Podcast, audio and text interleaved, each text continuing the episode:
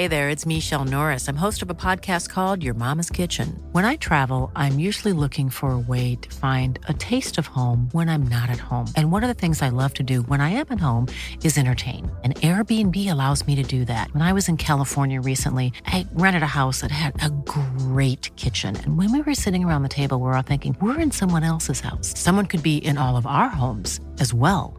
If you have a home, but you're not always at home, you have an Airbnb. Your home might be worth more than you think. Find out how much at airbnb.com/slash host. You should celebrate yourself every day, but some days you should celebrate with jewelry. Whether you want to commemorate an unforgettable moment or just bring some added sparkle to your collection, Blue Nile can offer you expert guidance and a wide assortment of jewelry of the highest quality at the best price. Go to BlueNile.com today and experience the ease and convenience of shopping Blue Nile, the original online jeweler since 1999. That's BlueNile.com. BlueNile.com. Viaplay Hockey Podcast presenteras i samarbete med EliteProspects.com och Gatorade. Hockeyvänner, det blir NHL, det blir SHL, det blir Hockeyallsvenskan. Det ska bli riktigt, riktigt kul. Trion Bulten, Wallin, Gide. Det är så bra. Ja. Jag älskar det. Det är mål! Det är mål ju! Och Södergren jublar. Hög frekvens, högt tempo. Deflected and a save! Rebound save! Oh, that was brilliant! Oh, my goodness! Det gillar vi så mycket. Jag älskar det. En levande legend. Det är ju helt fantastiskt. Andas och njut. Hockeyvänner, mycket varmt välkomna. Via Play Hockey Podcast kastas ju ut för ett ny episod och vi gör det mitt i ett eh, Stanley Cup-slutspel som närmar sig eh, crescendot med en Stanley Cup-final. I blickfånget finns det en plats ledig och det är ju för Rangers eller för Tampa. Den duellen går vidare medan Colorado snällt står och väntar in och eh, slipa det de behöver slipa på för att ta en titel och nio. De har ju väntat länge nu, men nu ser det onekligen bra ut. Vi ska prata mycket om det här tillsammans med Erik Granqvist och Håkan Södergren. För Håkan, vad känner du kring Stanley Cup-slutspelet i detta nu? Ja, det går ju mot eh, den favoritduell som många hade tippat inför året och kanske sätter fram emot också. Eh, Colorado med det manskapet de har, den speeden de har. Eh, den framtunga organisationen kan man väl säga. För att eh, de, de verkligen öser ju på framåt så mycket det går. Och då antagligen, eller kanske troligtvis, eller vad ska vi säga, vi får se. Vi ska inte avslöja något i förväg och vi kan ju inte sia riktigt. Men kanske Tampa då som är de senaste årens mästare och är det laget som man egentligen ska besegra för att eh, det, det brukar alltid vara så att den som, den som slår ut mästaren, den är den nya mästaren. Eh, jag är spänd inför femte matchen Tampa Rangers för den kommer verkligen att vara avgörande på, på många sätt och vis tror jag. Så att, vi får se vad det är men i dagsläget så, ehm, ja, Ja. dagsläget så ser jag ändå Rangers. Ja, du gör det. Och Erik, vad, se, vad har du för drömfinal framför dig utan att hålla på något lag? Vad vore häftigast? Colorado mot... Highway through the danger zone. Ja, vi såg ju Top Gun här 2. Vilken makalös film och det kommer också kunna bli en magnifik final mellan Colorado och Tampa för Rangers. Jag vill inte grusa förhoppningarna för Rangers-fan, men att ha Strome och Schüttil, de två centrarna, eh, skadade, det är ju enormt tungt för Rangers som har varit extremt starka hemma i the world's most famous arena, Madison Square Garden. Men eh, eh, nu öppnar Håkan en liten eh, Gatorade eller någonting här hör jag i bakgrunden. Nej, nej, nej. Kaffe, kaffe. Okej, kaffe. ja härligt. Ja, ja, Men eh, jo, eh, tillbaka till det, det är de här jobbsposterna som är... Braden Point är ju borta för Tampa, det har han varit sedan match 7 mot Toronto och, och de försöker hitta sätt att klara sig utan honom. Hantera pucken mycket bättre, inte tappa pucken på fel ställen som man gjorde i match 1 och 2 mot Raiders jättemycket. Jag hör jättemycket skrap i mina öron. Ja, det är Är direktören som gör morgonkaffet. Ja, vad har du. Du måste, du måste ha världens känsligaste öron alltså. Det här, det Ja, här nej, men det är mest för, mest för lyssnarna. Alltså, det, gör du kaffebönorna själv? Jag växer dem på träna hemma. Ja. Han, han, kom, härligt. han kommer snart lära sig, jag vet att hans söner jobbar med honom, att han kan trycka på mute när någon annan pratar, men det, det, det kommer, eller hur Södergren? Nej, det är ointressant. Det ska vara live! Ja, det, det, Det det, är live grabbar det här. Så här är verkligheten för oss eh, arbetare. Ja. Vi måste ta kaffet under arbetets gång för vi har så himla mycket att göra. ja. Woodrow fick ju ett skott på foten också, så han är lite skadeskjuten. Så att de har alltså två centra borta, en halv skadeskjuten och så har de superstjärnan då som leder laget, Mika Zibanejad, 24 poäng. Han är bara tre bakom Zetterberg, Peter Forsberg och Per-Erik Eklund som har svenska rekorden för antal poäng under en slutspelsserie. Så att Mika leder laget, Sjestjorken är grym där bak, Adam Fox, eh, eh, backen också. Så de har ju möjligheter, men det börjar tippa över till Tampa nu som har varvat igång rejält. Underbart, då är podcasten klar där. Nu har vi tagit eh, allting, har vi koll på Har du läget. sett Top Gun 2 Håkan? Nej. Eh, sådana här tonårsfilmer lämnar jag till eh, mina söner. De får se dem först. Sen om jag ska gå eller inte. Men du, du borde faktiskt ta dig ett besök dit, även fast det, det känns så, så är det faktiskt så. Man, man kommer rakt tillbaka till tiden när man såg eh, Top Gun 1. Det var, den var enorm, Erik. Det, är- det är inte ofta man blir så här positivt överraskad när man går på bio, för att se en uppföljare också. Det brukar ju bli att den bara, "Ah, ja, ja, okej, det var ju häftigt lite där och då, men den här, den var någonting extra kände jag. Hur tänker du? Ja, det var det. Och så, klart nostalgifaktorn är ju femstjärnig.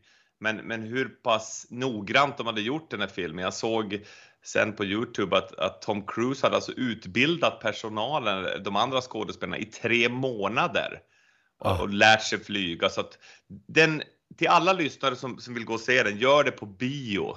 Jag såg att du satt på en, otroligt fin salong med Rebecca, Niklas, ni tillbakalutade. Men på något sätt se den på bio, för den är gripande och lite grann också blir det som den här pandemin och den skulle egentligen ha getts ut för några år sedan. Ja, precis. men, blev ju, men blev ju uppskjuten på grund av pandemin och nu när pandemin eh, i stort sett är över, att, att få se den filmen, det var som att cirkeln slöts på något sätt. Och, och sen Tom Cruise, han ser ju ut som han är 35 år. Med god hjälp kan jag tänka mig av, av läkare och högre makter. Ja, det måste ju vara så, men all- allting var ju som det var förra gången. Motorcykeln var där, köra utan hjälm, håret ligger perfekt, det sitter eh, Exakt. en, en trevlig bekantskap bakom honom på motorcykeln och jackan, den där gamla jackan var ju där också. Så Det var eh, exakt samma jacka sa han. ja, ja, det var så. Ja, det, det är coolt. Men du, Dirren, går du på bio ibland, eller hur ser det ut? Ja, ja, her- herregud, ja, ja, det gör jag. jag. Jag, uppskattar faktiskt en film mera på bio än på TV. Det, det måste jag ju faktiskt tillstå. Så att, eh, oh ja, jag ser mycket filmer på det viset också. Men det, det kanske inte alltid är de där tonårsrullarna som man, man eh, kör i första svängen. Va? Men eh, nej, jag ska gå och kolla på den. Men, eh, så, länge den så länge det är ishockey och golf, då kan inte jag stjäla på timmar för att gå på bio. Inte. Då måste jag prioritera golf och ishockey. Ja. Och nu, nu med golfen så hux flux så är det ju en ny tour också så- så- som kommer där och Ja, du, utmanar. menar att jag, du menar att jag är aktuell eller? Ja, du, du kanske inte är aktuell. Jag, ja, ja, ja, och jag hoppas att de ringer för, för de stålarna som de delar ut Ja. där, va, då blir man ju... Det skulle ju vara garanterat. Men du, jag måste fråga bara om, om filmen. Tom Cruise springer nämligen. I varenda film han är med i så springer han. Och Han springer för jävla töntigt. Men sprang han i den här filmen också? Bara avslöja den lilla detaljen för mig. Självklart. Ja, såklart. Ja. Ja. det var faktiskt så på det Youtube-klippet jag kollade på efteråt för att eh, liksom få lite koll på vad de hade gjort. Då fick han frågan, vilken är din bästa löparscen i en film någonsin? Så jag var inne på samma linje, men han kunde inte välja för det fanns så många. Nej. Men han springer där med sin eh, vältränade kropp igen. Och jag, jag håller med, lite fascinerande för det är ju inte någon sån här exemplarisk löpstil. Nej, den, det den, ser ut ungefär som jag, Bulten på, på, i Boden när vi skulle springa 60 meter. Ja, men han är ju uppe med händerna ungefär. Han tror ju att han är Usain Bolt lite. Det, det, det, det är så det ska se ut. Han, han har väl tittat, jaha, så här ska det se ut när man springer extremt snabbt. Men herregud, han får springa hur han vill. Vad har ni för favoritfilm med Cruise då? Jag säger Jerry Maguire. Show me the money! Show me the money! Där, där, där kutar han lite också. Ja, nej, jag, alltså, eh, alla de här eh, Mission Impossible, Ja. de är bra alltså. Ja, det kommer en till. Ja, det gör det säkert. Ja, den Han har varit Det gjorde de ju reklam Han- han för under filmen. Exakt. Men han, spelar in, han spelar in rätt eh, många scener i Norge här. De har rätt bra sån här eh, filmstöd och sen så är det ju naturen här är ju liksom lite dramatisk i vissa delar. Så han spelar in den borta på, på västlandet. Mm. Ja. Så jag vet till exempel att det är killen som heter Tor Christiansen som äger Stavanger Oilers, eller som driver Stavanger Oilers där. Han eh, är väldigt stolt och glad över att kunna berätta att Tom Cruise brukar bo i hans hus när han är i Norge. Det är klart, det är klart. Men bjud in honom på söndag då när Gide ska göra fotbollsstudio Tom, där. Tom, Tom Cruise eller Tore Christiansen? Nej, Tom Cruise, Gide och du i en härlig middag. Och sen så Lagerbäck. Ja, det, det kan ju bli någonting extra. Nej, men vi, vi åker till Oslo här och nu tittade jag väderleksrapporten också. Det är 80% risk för regn på lördag, 80% risk för regn på söndag i gemytliga Oslo när man ska stå då på ett fullsatt Ullevål. Så det var ju lite sådär, så jag ska faktiskt inhandla någon regnjacka idag. Jag har aldrig stått i en studio med en regnjacka, men jag måste nog ha det tror jag på söndag, annars kommer det bli jobbigt. Inte ens eh, Södergren kan väl fixa till vädret i Oslo, även fast du bestämmer det mesta där Håkan. Nej, men jag har platser under tak så jag bryr mig inte. det är klart du har. Ja, det var det. ska bli... Det ja, ska... men nu ska ni, ska ni stå nere... Alltså det finns inte så mycket gräsmatta att stå på i studiomässigt i, i, på Ullevål inte. Så att, ska ni verkligen stå nere på gräsmattan? Ja, men det var ju samma på Friends, där finns ju inte heller jättemycket, men det, Ja. det var Nej. väl tajmat. Så precis eh, vid klockslag så kommer de och så kommer det jättemycket folk och jag menar till och med våran chef eh, Lotta var med och lyfte undan bordet och ja, det var som ett Formel 1-byte. Pang bom och så Ja. får man eh, sätta sig på läktaren och sen så bara kommer man ner till, till halvtid och så bara tjom smäller det till och sen så Men är jag måste studion säga igång. en sak. Nu är vi lite part i målet, men jäkla vad bra det blev. Lite starstruck att jag får prata med dig nu. För jag tyckte studion, det blev väldigt bra. Närheten, eh, Forsberg kom och Janne Andersson kom och pratade med Lagerbäck. Vad känner du Ja, själv? men, vad kul att höra. Nej, men jag tycker att, nu hade man ju med sig det från VM också, det här att vi har fått besök, att eh, Garpenlöv har kommit upp, Rasmus Dahlin och alla de här lirarna som kom upp. Det, jag älskar ju de här personliga mötena. Det var ju så vi levde och andades i Hockeyallsvenskan också, att man vände Ja. sig till vänster så kom en domare, man tittade till höger så kom en tränare och ja, men det var ju folk hela tiden. Och jag tycker att mötena är de mest intressanta. Det blir så mycket roligare att prata idrotten när man står bredvid varandra. Nu har man suttit, alltså all respekt då för, för jobbet man har, sitta i en fin studio, men där är det ju, handlar det om att göra fin-tv hela tiden. Det här blir lite mer på riktigt, att jag menar Lagerbäck kan stå och ha en konversation med Jan Andersson i, i fem minuter. Det är, liksom, det är ju underbart, tittarna älskar ju det. Så det, var, det var jättekul, men jag var lite avundsjuk på er som satt och gjorde Stanley Cup eh, semifinal eller konferensfinal där också med, med Erika i studion och Håkan som kommenterade med Jonathan. Hur var det egentligen då? Vad säger du Håkan? Jo, det var ju det att eh, vi, vi ställde ju in oss egentligen på förlängning, både jag och Jonathan. Vi började förbereda pizzaleveranser och, och såg de här fem perioderna, övertidsperioderna framför oss. Och, och morgon, morgonen är ut och ta parkeringsböterna på bilen och sådana här saker. Men eh, så, så är det ju fullständig Kutjerov-magi i alla fall, 46 sekunder kvar där va, med den mottagningen och passningen nästan i ett. Den hittar bladet på Palatta. Så det var ju... Ja, det, det, den fanns ju egentligen inte i matchbilden som det såg ut då. Men eh, Kutjerov är Kutjerov som sagt. Det, det ska vara han eller, eller Panarin. Jag sa ju den där matchen, man tyckte att det var Sjestjorkin mot Vasilevskij va? men jag undrar om det inte är Panarin mot Kutjerov som på något vänster är det som avgör den där matchen. Ja, vi ska komma in på de där eh, målvakterna som har ju varit helt enorma i det här slutspelet. Men vi kan väl, vi kan väl börja landa lite vid Colorado, Erik. Eh, om du bara skulle lyfta fram, nu är det ju en lagmaskin utan dess like, men tre nycklar som gör Colorado till, ja, kanske favoriten ändå till att ta hem det. Det är väl ingen överdrift att säga det. Nej, men några nycklar som Avalanche har, det är ju dels att stjärnorna är enormt hungriga och levererar. Alltså Landeskog som blev den yngste kaptenen i NHLs historia, eh, 19 år och 286 dagar eller vad det var när det begav sig, har ju lett laget genom stormar, genom mörka skogar och nu på väg upp till bergets högsta topp med McKinnon, med eh, Cale McCarr, Devon Taves, ligans bästa backpar. Så att de har ju väldigt, väldigt bra eh, på toppen så att säga, de som leder laget. Men sen har ju Joe Sakic gjort otroligt bra eh, breddvärvningar. En sån som Arturi Lekkonen till exempel, Frölunda-bekantingen som sköt Montreal till final i fjol eh, mot Vegas Golden Knights. Eh, vann, avgjorde han ju den matchen och sen gick de då till final så de förlorade mot Tampa sedermera. Men han sköt ju Colorado till final nu då med sitt mål där mot McDavid och Dreisaites vild kämpande Edmonton. Men de kommer ju inte till mycket också på grund av att de, har ju, de är för topptunga. Det är ju de här två stjärnorna i stort sett och Mike Smith blandar och ger, gav i målet. Men tillbaka till Colorado, att, att göra de här förstärkningarna med Cogliano, Lekkonen, Josh Manson med flera, men också att man justerade målvaktssidan där, Sakic, att han tog bort Grubauer och så in med då Darcy Kemper och Pavel Fransos.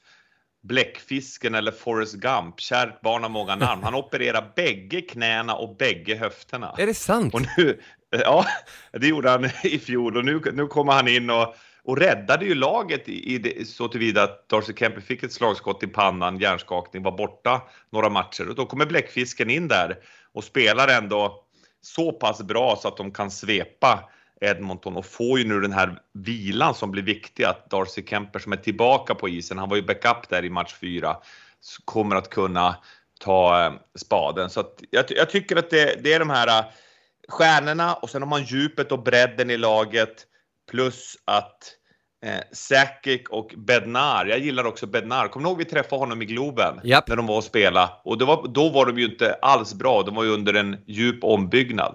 Men det här lugnet som Bednar, coachen, utstrålar eh, också imponerar på mig. Men oavsett om man ska möta Galant eller Cooper så blir det en nivå upp till för Colorado i finalen. Och det lägger jag till på tal om det Håkan sa tidigare. De har inte mött någon riktig toppmålvakt ännu. Så får de möta Vasiljevski, den stora katten, eller Storken, Sjestjorkin i finalen, då blir det andra bullar att få håll på dem. Men Colorado imponerar enormt. De vann 96, de vann 01. Och mycket talar ju för att de är för, för mig och för många av oss andra också stora favoriter att vinna även i finalen. Men, men, men känner du Håkan 11, att de... Ja. vänta nu, lyssna här nu. 11, 13, 15, 17, 19. Det är inte telefonnumret till Colorado. Nej, det är att alltså. de har misslyckats i slutspel gissar jag. Nej, det är deras draft picks de åren. 11, andra, rund, eller andra valet, Landeskog. 2013, första valet, McKinnon. McKinnon. 2015, tionde, Rantanen. 2017, fjärde valet, Makar. 2019, fjärde valet, Byron. Få lag som har lyckats med sina första draftval så himla bra som de har gjort. Även om det tar så att säga varannat år Mm. som lyckas då och varannat år kanske blir lite halvdant. Så är det få som har fått utväxling på sina första val så mycket. Och det roligaste är att deras 2021, eh, deras draft 2021 alltså. Sista valet de tog i draften då. Han heter Taylor Makar. Han är draftad nummer 220. Jag undrar om det var bara för att vara kompis med, med brorsan Kyle då, Ja. eller om det är liksom Ser vi en möjlig potential? Ska vi ta honom bara för skojs skull? Se vad det blir av honom? Men de har ju varit fantastiskt duktiga i sina draft picks. Det är ju det också som ligger bakom det här laget. Det är ju så de har byggt det här laget. Precis, och det, det, det är de stjärnorna nu som, är, som leder precis de draftvalen som Håkan nämner. Men, men jag kom in lite på det också med, med tanke på hur det har varit. Man har ju väntat länge på det här nu i och med att eh, jag menar, det är inga duvungar längre med Kinnon, Landeskog och, och Rantanen heller utan det är, man har ju bara sagt ja men nu är det Colorados tur. Vilka tippar du ska vinna slutspelet? Jag tror Colorado vinner. Sen så har det ju varit det mentala, men upplever du det nu Håkan att de har passerat det nu när de är framme i finalen att de kan slappna av på ett annat sätt? Att nu nu har de gjort något som fansen accepterar och nu är de, nu är de där de ska vara. Känns det som att de har besegrat det mentala spöket? Ah, ja, framförallt så har de ju lärt sig, och sen ska vi också säga det, på de här åren, som vi säger ända från det året där man draftade Landeskog då, så har ju ishockeyn förändrats rätt mycket med domsluten, med regelbedömningar, eh, tempot, skridskoåkningen, möjligheten att spela offensiv hockey som det här laget är byggt för.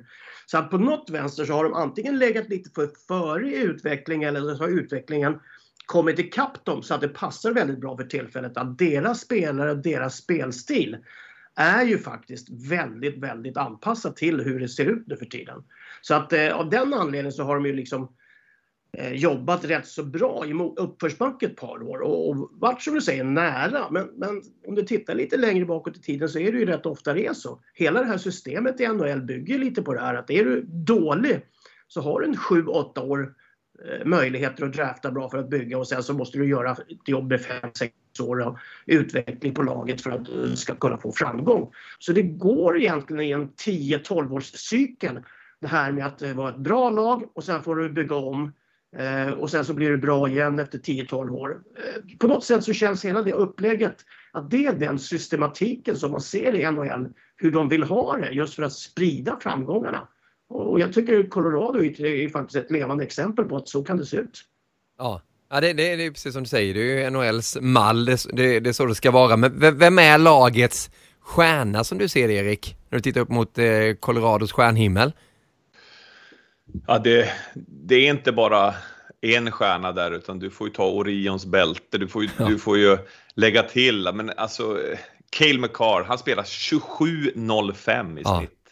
Han har 22 poäng på 14 matcher, plus 11. Alltså han är ju så ruskigt dominant. Och sen lägg, lägg till då eh, Nathan McKinnon som har 11 mål, 18 poäng. Eh, också spelar över 21 minuter. Gabriel Landeskog spelar 20 och 40. Och på det sättet, eh, kapten Landeskog leder laget, plus 14 i plus minus, 17 poäng. Och sen så Rantanen, så går du bara ner i line-upen. Men de här stjärnorna som lyser klarast, det är de här namnen som jag nämnde nu. Och de är ju, hunger är ju väldigt viktigt och det är det som är imponerande med, med Tampa, att de är så pass hungriga att göra en three-peat, att vinna tre år i rad. Men Colorado som har gått på de här nitarna, McKinnon, vi minns honom i fjol, han var så jäkla besviken när de blev mm. utslagna och, och, sa att jag har inte vunnit skit och jag, han var så fruktansvärt besviken. Så Det känns som att de har preppat lite likt som Sidney Crosby gjorde. Kommer ni ihåg vad han gjorde efter att han hade mött Zetterberg 08? Zetterberg blev MVP i slutspelet. Crosby satte upp en bild på Zetterberg i gymmet, så varje gång han gick och tränade så så hade han det framför sig att han skulle vinna mot Zetterberg och Detroit och det gjorde ju sen. 09 vann ju Pittsburgh. Det känns lite som McKinnon och eh, som ju har Crosby lite som mentor. Som att de verkligen har visualiserat bucklan. De har, Landeskog hade ju på sin eh, pojkvägg läste jag Colorados lag. Foppa var ju idol för Gabriel och det, det känns som att de verkligen, de har lärt sig eh, av de här förlusterna vad som krävs och nu är de beredda att göra precis vad som helst. Det finns ju ett litet orosmål och det är Nassim Kadri som åkte på en, en, en crosschecking av Vander Kane och föll handlös in i sargen där. Eh, och eh, rapporter att han har brutit tummen. Och det gör ju också att då, då tappar de ju lite slagkraft med Kadri, men de har fortfarande laget att kunna vinna. Vad säger doktor Södergren? Det var inte tummen upp, det var inte tummen upp, det var inte tummen upp där alltså? Nej. Går det att fixa till eh, Håkan? Har du haft det någon gång? Brutit tummen?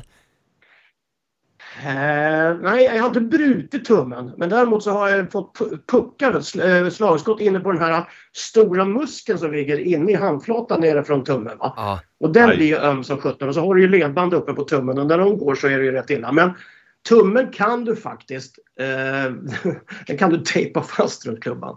Problemet är ju att han tekar ju väldigt mycket. Ja. Så att jag tror inte att det är möjligt på honom. Utan det, det blir för stor belastning liksom på, på tummen. Så att, eh, eh, lite beroende på vad de gjorde, det vet man inte. Det finns ju alltså, operation i dagens läge. Det är ju ett, ett rätt vitt begrepp. De ja. kan ju göra rätt så mycket med, med eh, tittskåp och, och alla möjliga saker.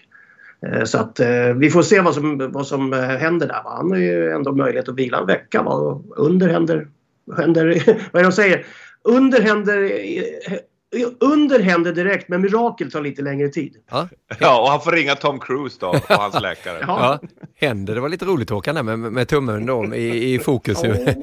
Men du Erik, du måste väl ha gjort det som målvakt? Fått tummen ja, sönderskjuten? Ja, jag har brutit många fingrar och, och så, men eh, inte tummen. Och det som, eh, jag har ju brutit som Håkan har gjort genom skott på på pekfingret eller skott som har tagit illa på, i, i handen, både på klubbhandsken som inte hade lika mycket skydd på insidan förr i tiden, men även på plocksidan.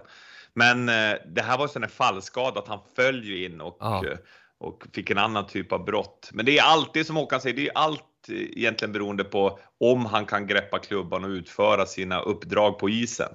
Annars är det ju bättre att låta någon som är mer 100% spela. Mm. Som kapten Landeskog då, eh, när, man, när man eh, går in på Gabriel Landeskog så tänker man oj, han är 29 år nu, eh, Landeskog. Han har ju varit med jättelänge men det känns som han alltid lite Tom Cruise-aktig, aldrig blir eh, äldre egentligen. Men 29 år nu, lagkapten och det är jag fäster min blick... 11 säsonger. 11 säsonger, ja. Det, det, är coolt, men det som jag fastnar vid det är hans statistik i slutspel. Han har spelat 63 matcher, Landeskog, han har gjort 24 mål, 38 assist, landar på 62 poäng och plus 14 i slutspelet. Och eh, totalt i karriären spelat 738 matcher, gjort 571 poäng och plus minus 77 plus. Eh, och Landeskog är många när man bara, ja men det är ju, han är ju lagkapten, liksom kaptenernas kapten och slitvarg, du vet Joel Lundqvist, Rickard Wallin-facket. Men, men oj vad han producerar i, i slutspel och i vanliga fall också. Jag menar 571 poäng på 738 matcher, det är ett ruggigt bra snitt. Det, det finns ju så mycket mer än just det där bara att leda ett lag och eh, vara den där som ska gå in och täcka upp för storstjärnorna Rantanen och eh, McKinnon. Hur, hur ser du på Landeskog, eh, Håkan? Eh, för, för det första så är han ju en sån här uh, liten murbräcka vilket innebär egentligen att hans spel passar i många gånger faktiskt bättre i ett slutspel.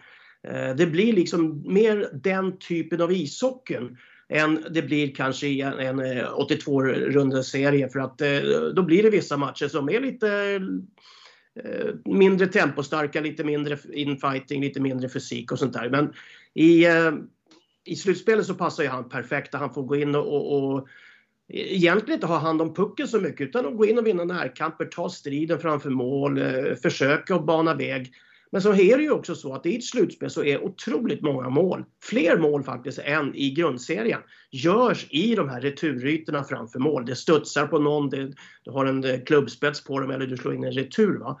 Och där är han ju faktiskt eh, på många sätt en av de starkaste och tuffaste och framförallt modigaste killarna i, i ligan. Det har ju kostat lite skador för, genom åren för honom, för han spelar ju inte alla matcher alla säsonger. Inte. Men eh, på, något vänster så är han, liksom, han är bättre byggd för slutspelshockey än många andra spelare i det här laget som är kanske lite, inte klenare, men eh, gillar mer fria ytor och, eh, teknisk ishockey än eh, kanske den här infightingen som, som är Landeskogs eh, stora grej. Är det förväntat Erik att han skulle vara så här bra som han är Landeskog? Ja, Du som har följt honom länge också. Ja, ja, men det är det. Men han är ju den här... Eh, vi, vi, det är nostalgiprogram i och med att vi pratar om Top Gun nu och kom ny film. Men, men att blicka tillbaka på 90-talet när Peter Forsberg alltså, i sina bästa stunder var ju universums bästa spelare. Alltså kombinera den här enorma eh, fysiken med finessen tekniken och spelintelligensen. Eh, och att ha en sån förebild, det kan ju inte bli bättre för, för Landeskog som, som har det här fysiska elementet i spelet och inte backa för någon, men samtidigt är väldigt eh, bra balans på skridskorna, fin funktionell teknik för hockey också och sen har både tuffheten och smartheten att ge sig in framför mål. Jag vet inte om du minns när han gästade oss i vår lilla ishall i studion. Absolut. Eh, Niklas, när han sa att, att han har verkligen bestämt sig. Han, han har studerat de bästa spelarna i hur de jobbar framför målet. Han ville bli bättre på det momentet. Så nästan alltid när Colorado gjort mål nu, då kan du se att 92an har varit där framför ja. motståndarens burväktare och skapat kaos. Så han är ju extremt bra på det jobbet som, som kräver både mod men också klokhet och att man vet vad man gör i förhållande till de andra spelarna. Så att han är ju hela paketet. Det är ju en, det är ju kanske inte så många som pratar om det längre, men, men han var ju också ambassadör för Friends, kommer ni ihåg det? Mot mobbning och, och sådana saker för några år sedan här i Sverige. Yep. Och han är det fortfarande borta i Nordamerika. Så han har ju den här extrema kvaliteten som jag älskar, Eh, som vi väl alla gör, att när väl rustningen är på, då tävlar han och ger allt för laget. Men när rustningen är av så är han en väldigt schysst, omtänksam lagkompis. Så att det, det här är, i förebildsfacket så är det ju helt underbart att tre svenska superstjärnor, Landeskog, Zibanejad och Hedman, som alla tre står för det här. Eh, jättefina ambassadörer för, för svensk hockey och hockeyn i stort, att de går så långt i Stanley Cup-slutspelet. Och det är ju någonting vi kan lyfta fram. Ja, och det kan bli en svensk lagkapten då som, som får lyfta bucklan här om Colorado skulle vinna. Vilka har gjort det tidigare? Lidas har vi ju. Lidström 08. Ja. Det, det är inget mer va? Nej. Nej, inte vad jag kommer på så här. Så det... svårt är det. Han var ju första europeiska kapten också, Lidas, och eh, första svenska då såklart. Ja. Men annars är det ju europeiska kaptener som Ovechkin och så har ju lyft, men ingen svensk. Nej. Ja, det är coolt. Jag bara fångar upp de där siffrorna för ibland blir det så här, men vilka är de fem främsta svenska NHL-spelarna? Landeskog är ju kanske inte direkt att man bara plockar upp hans namn där. Det, det, känns ju rätt självklart att han ska vara det egentligen, för vilken lirare också. På tal om det just med Colorado, han kommer ju bli en av de största där och särskilt om, om de vinner. Men om man bara stannar vid de tre bästa spelarna genom tiderna Håkan, och du får ju givetvis plocka in dagens spelare också när du har fria händer. Mm. Får jag bara ta tre? Tre, du får ta fem, du har tagit fem eller hur? Nej, jag har tagit fyra. Fyra? Fyra S. sina egna listor. Ja. Nej, då, utan det, och det är ju som sagt att eh, vi ska ju betänka då som sagt att de här killarna har inte vunnit än.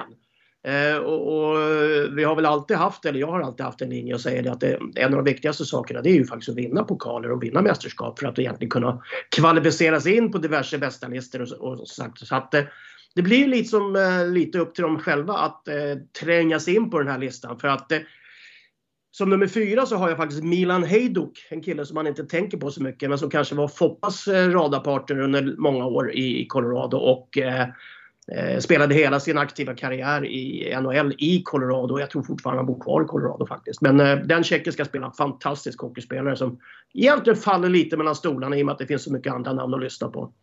Eh, självklart Foppa. Foppa är topp tre skulle jag vilja säga. Om, om Hejduk är fyra så får Foppa vara trea. Ja. Och sen måste man ju lägga in Patrick Roy.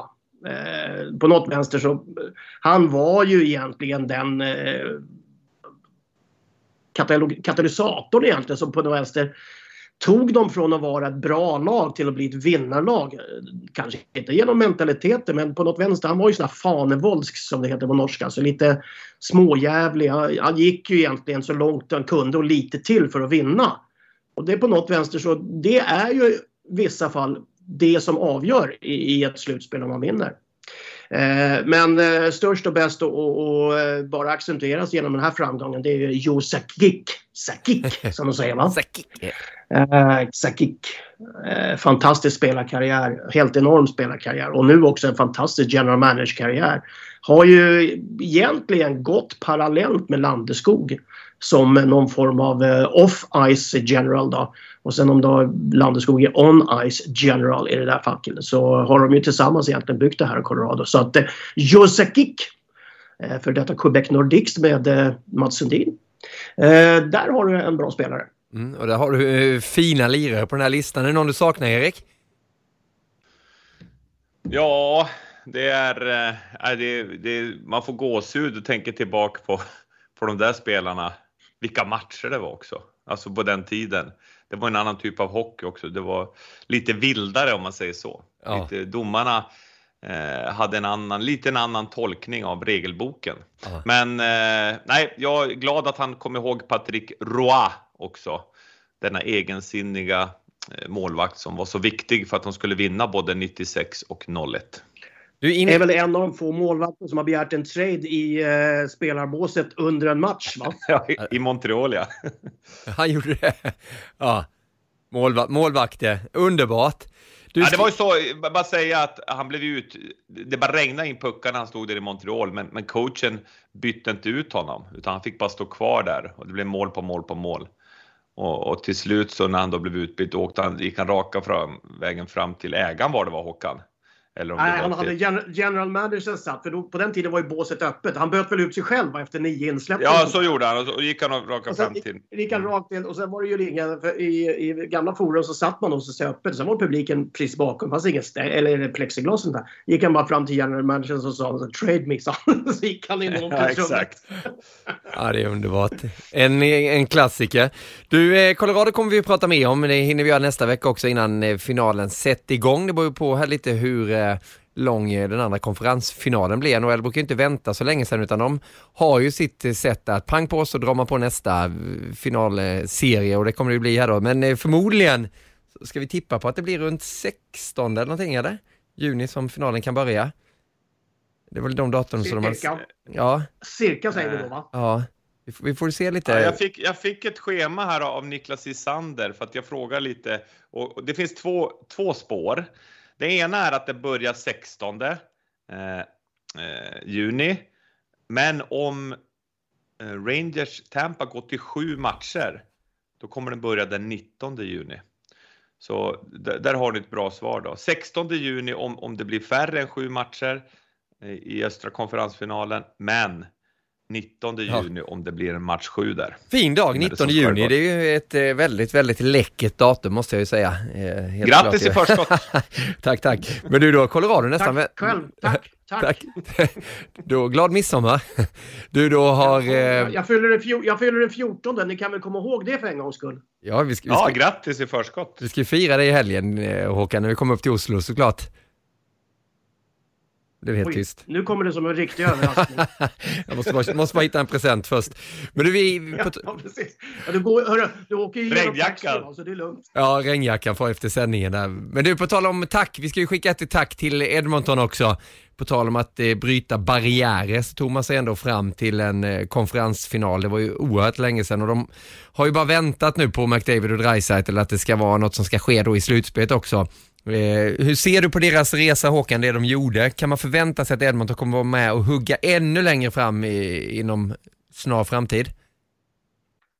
Eh, ja, det tror jag faktiskt. För att eh, jag tror också att det kan bli någon sån här situation faktiskt att man börjar hitta spelare som passar in i det här lagbygget. Ken Holland har ju faktiskt fått lite bra med, med beröm här för att på något vänster så har han lyckats både med Woodcross som coach här och framförallt att hitta lite spelare, lite billiga spelare som har passat in i det här systemet.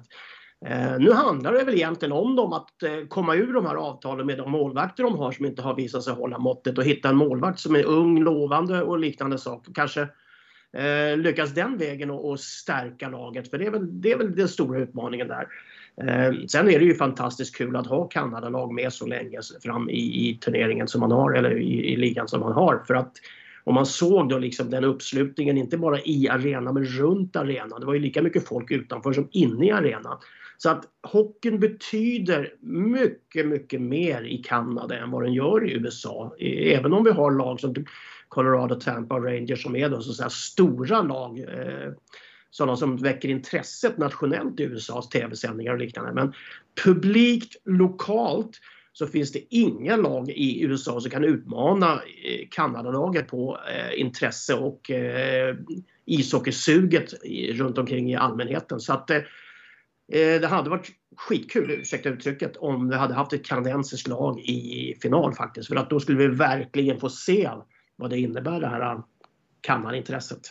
Mm, och då, de har ju ändå åldern med sig. Conor McDavid är 25, Dreisaitl är väl ett år äldre, tror jag tror han är 26. Och de gjorde alltså, McDavid gjorde 33 poäng på 16 matcher. För folk som säger att de inte kan leverera när det gäller, Erik. Ah, men de är ju helt, alltså titta på ungdomslag, ni vet hur det kan vara när, när några är väldigt mycket längre fram i utvecklingen. Alltså det är ju så det är. De är ju på en, alltså Conor McDavid är ju på en löjligt egen nivå. Han spelar alltså 23.02 i snitt, vilket ju är tre minuter mer än, än vad många toppforwards gör i andra lag. Och sen så gör han som du säger, alltså, han är uppe på den där nivån som, som Kutjerov vann ju poängligan för något år sedan på 34 poäng över hela slutspelet. McDavid gjorde 10 mål och 23 assist på 16 matcher. Plus 15 i plus minus. Ja. Alltså så att han, han, isen tiltar ju när, när han är på isen. Men det är som Håkan säger, de måste ju få en bättre alltså djup runt honom och framförallt backsidan. Oskar Klenbom var ju borta hela säsongen med sin axelskada. De måste ju få tillbaka honom eller få in alltså, stabila pjäser och sen att de har någon pålitlig längst bak i målet. Det behöver inte vara någon som är flash eller någon, men någon som man vet räddar det han ska och kanske lite till. Mike Smith blir ju, han är ju kan, han kan ju rädda allt, man kan släppa in allt också. Det blir ju ingen trygghet på något sätt för Edmonton. Som, men Montreal var ju final i fjol, eh, hade ju ingen större chans då mot Tampa. Men det, jag håller med, det är väldigt kul när kanadensiska lag, senast ett kanadensiskt lag vann ju just, var ju Montreal med Roy målet då var, eh, för Canadiens 93. Ja, så länge sedan är det vet du och det blir inte den här gången heller. Det blir Colorado eller Rangers eller Tampa och den där match 5 stundar ju då. Vi spelar in den här podcasten eh, på torsdagen och det kommer vara mellan torsdag och fredag som match 5 blir. Och ni ska få en liten direktrapport från Nordamerika genom vår krönikör Peter Sibne på eliteprospects.com. Vi har dödläge i serien mellan Tampa Bay Lightning och New York Rangers. Vad som såg ut att bli mästarnas sista strid i rampljuset har helt plötsligt förvandlats till en historia där det istället är ungtupparna och utmanarna som har anledning att darra. För plötsligt, i de två senaste matcherna har mästarna sett precis så där skoningslösa, defensivt perfekta och opportunistiska ut som vi blivit vana att se dem. Men vad har vi att vänta oss ikväll nu när lagen kliver ut på isen i Madison Square Garden igen? Ja, mycket av det vi såg i match 1 och 2 tror jag. Faktum är att Lightnings offensiv fortfarande lider väldigt mycket av att Braden Point inte kan spela. För det tror jag inte han kan, varken i match 5 eller 6. Min gissning är helt enkelt att New York Rangers passar tillfället och vinner ikväll på Garden. Och vad det sen betyder för resten av serien är svårt att säga. I Amalie Arena är det nästan inga lag som vinner, så låt säga att Lightning tar den på ren rutin. Då borde man tycka att i en påföljande eventuell match 7 borde det vara fördel för det rutinerade mästarlaget. Kanske kan Braden Point vara tillbaka då. Men ändå, jag tror vi har något nytt på gång. Rangers har no någonting alldeles extra. De är utan tvekan värda att vinna den här serien och gå vidare till en fantastisk urladdning mot Colorado Avalanche. Men vilket lag som än går vidare kommer att få det väldigt besvärligt tror jag. Det vi har sett av Colorado så här långt går utanpå det mesta i detta slutspel. De gjorde sylt av Oilers i fyra raka matcher. Och låt vara att de inte sprungit på en riktigt bra målvakt ännu. Men kvaliteten är helt enkelt på en sån nivå att jag tror att de slår vilka som än står för motståndet. Inte minst med de första två matcherna på hög höjd hemma i Denver. Är inte det lite fint ändå? Colorado är ju trots allt ett av Sveriges mest populära lag genom tiderna, ända sedan Foppas tid i klubben. Det blir några konstiga kvällar här nu i USA där det bara är hockey varannan kväll. Men oavsett hur det går så ser jag fram emot att följa resten när Stanley Cup-finalen väl drar igång. Den blir något alldeles extra. Och under alla omständigheter så blir det en kamp mellan några av våra allra största NHL-svenskar just nu. Viktor Hedman är vår bästa back sen Niklas Lidström. Mikael Zibanejad är en nära på lika komplett spelare som Mats Sundin var på sin tid. Och Gabriel Landeskog har varit kapten i NHL sedan han var tonåring och spelar vid nästan 30 års ålder sitt livs hockey. Som Carl Bildt sa, redan när de här pojkarna gick i blöjor. Det är bra för Sverige. Tack så mycket Peter, alltid lika underbart att höra den där småländska. Nu kommer han hem också snart eh, för att hälsa på, inte varit hemma på ett antal år, eh, Sibne och hela familjen. Det ska bli mycket, mycket trevligt och han citerade ju Carl Bildt där också när det handlar om de här svenska spelarna som ni har varit inne på med Hedman och Landeskog och Mika Zibanejad. Eh, men han är ju inne på det också att vad vänta egentligen och hur mycket handlar den här serien om Point kommer tillbaka eller inte tror du Håkan? Egentligen så var ju fokus mycket större på det innan serien började eh, och kanske då efter framförallt matcherna i New York då. Eh, nu efter matcherna i Tampa så har det där försvunnit det snacket. Nu, nu pratas det ju bara om Kucherov egentligen och hans betydelse för det här laget och, och att han tände till och har gjort två fantastiska matcher vilket har, har gett Tampa överhanden då. Vasilevski lite bättre än Sjestjorkin kanske men eh, ja, Sjestjorkin är ju den som får jobba lite för, för dagsarvodet i, i förhållande på, på antal skott och liknande. Men, men på något sätt så, ja, Point är ju den mannen som har stigit fram de tidigare säsongerna, speciellt vid eh, övertidsmatcher och liknande. Men jag kan inte, eh, jag, jag skulle inte ta ut honom före Kucho om jag, hade, om jag var i Coopers eh, skor. Eh, jag skulle nog faktiskt lita mycket mer på Kutjo. även om han är, han är inte sådär himla pålitlig. Men eh, hans toppnivå när han gör de grejerna han gjorde, framförallt i match 3 här, alltså det, då är han alltså på McKinnon-nivå, kanske på en annan sätt att spela. Mm, definitivt lika dominerande. Vad, vad, tänker du mer kring det Peter är inne på där, Erik? Ja, det är som du säger, jag tycker alltid, jag längtar alltid till jag får lyssna på Peter och välkommen hem till Sverige säger vi till hela familjen och om det kommer regna som det kommer göra får ni låna Niklas Gides regnjacka. Det vill jag säga för det första. Och för det andra vill jag säga Braden Point, han gjorde 14 mål i slutspelet i fjol. Han gjorde 14 mål året innan. Så att de kommer inte vinna Stanley Cup utan Braden Point, men de kan mycket väl Eh, bryta ner New York Rangers med sina skadeproblem på, på sina centrar också, andra, tredje centern.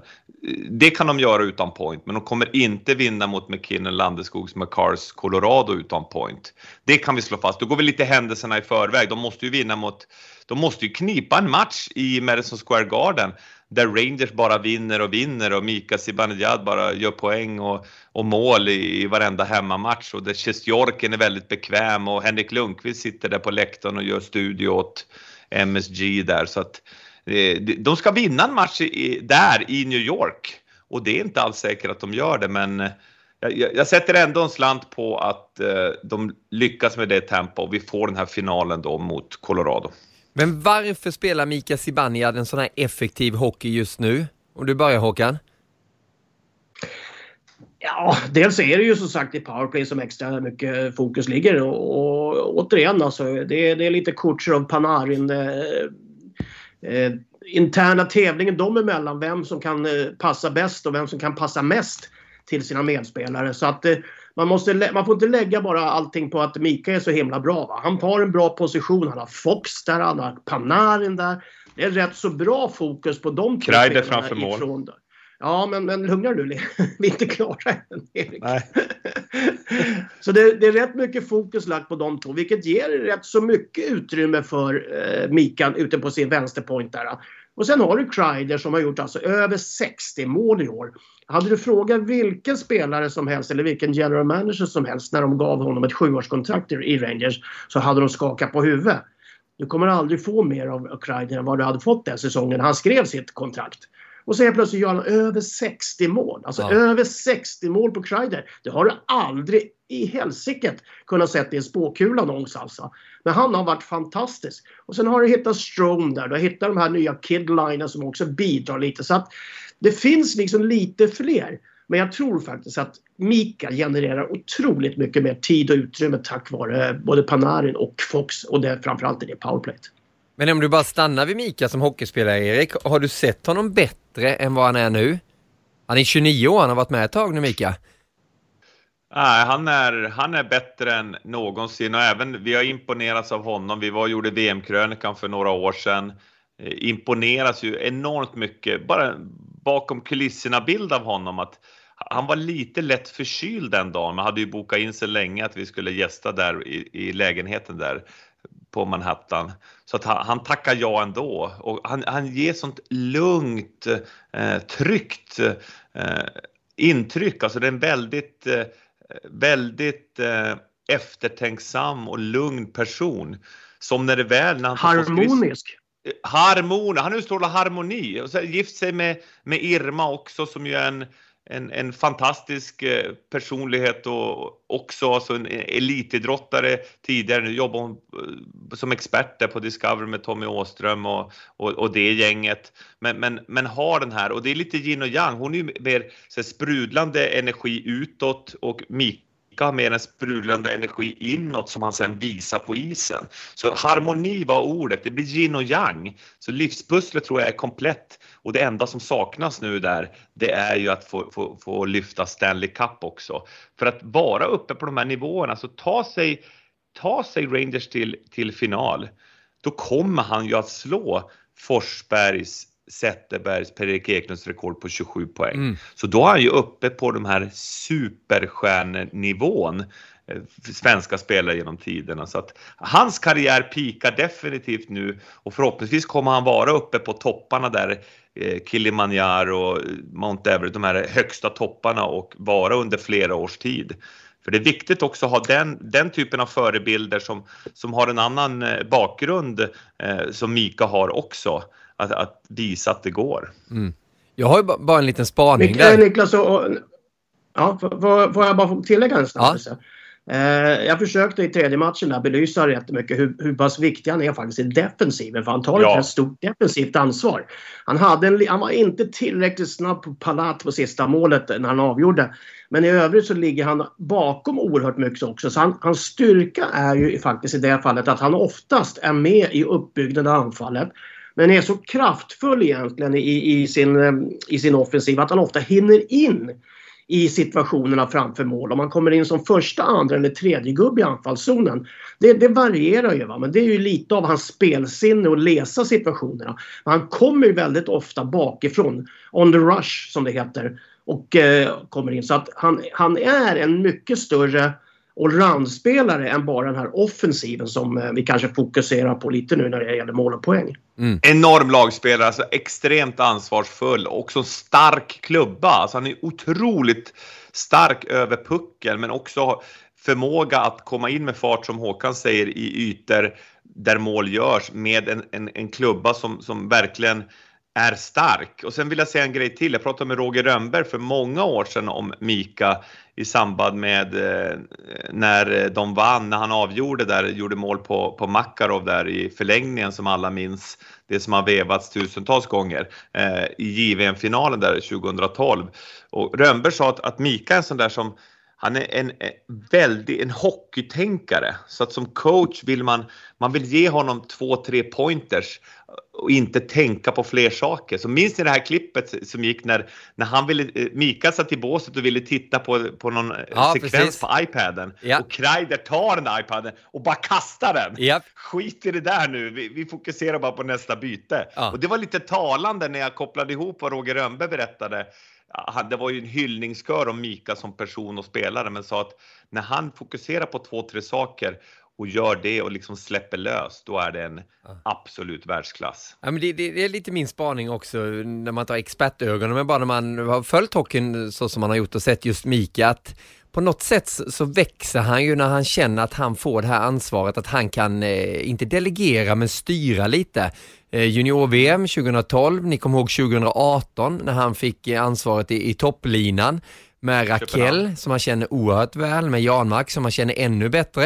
Eh, där han verkligen, jag kommer ihåg Janmark berättade ju det, att Mikael var skitsur efter en period i gruppspelet mot något land som de bara ska besegra och som de gjorde ganska lätt också. Men då var Mika sur för att deras kedja inte hade varit tillräckligt bra. Och nu känner man ju att han har kommit till den punkten i Rangers också där han är kanske den mest lysande stjärnan. Det finns ju andra namn också, men det finns eh, ingen som har varit där så länge som honom. Henke och de här är borta nu. Och att han, att han känner att han kan ta det ansvaret på något sätt och då spelar han mycket bättre hockey och då är det också den här bilden som ni är inne på båda två. Han tar ansvar bakåt, han gör mål i powerplay, han leder laget på ett sätt som jag tror passar honom utmärkt med hans egenskaper som människa. Det är bara en liten reflektion man får när man har Jättebra. följt honom de här åren. Det, det var så uppenbart vid VM 2018. Eh, det här, är, det här får ju, det jag kommer säga nu, det får ju liksom folk att tro att man är, är lite halvtokig eller lite man har lite större, större tro på sig själv än, än vanligt. Men, men, när du är inne i en sån här turnering eller ett slutspel eller något där. Du känner att du är i bra form. Eh, alltså, du får lite det här Übermensch-perspektivet. Allting blir så självklart att det du gör är rätt. Det du andra pratar om, det är fel.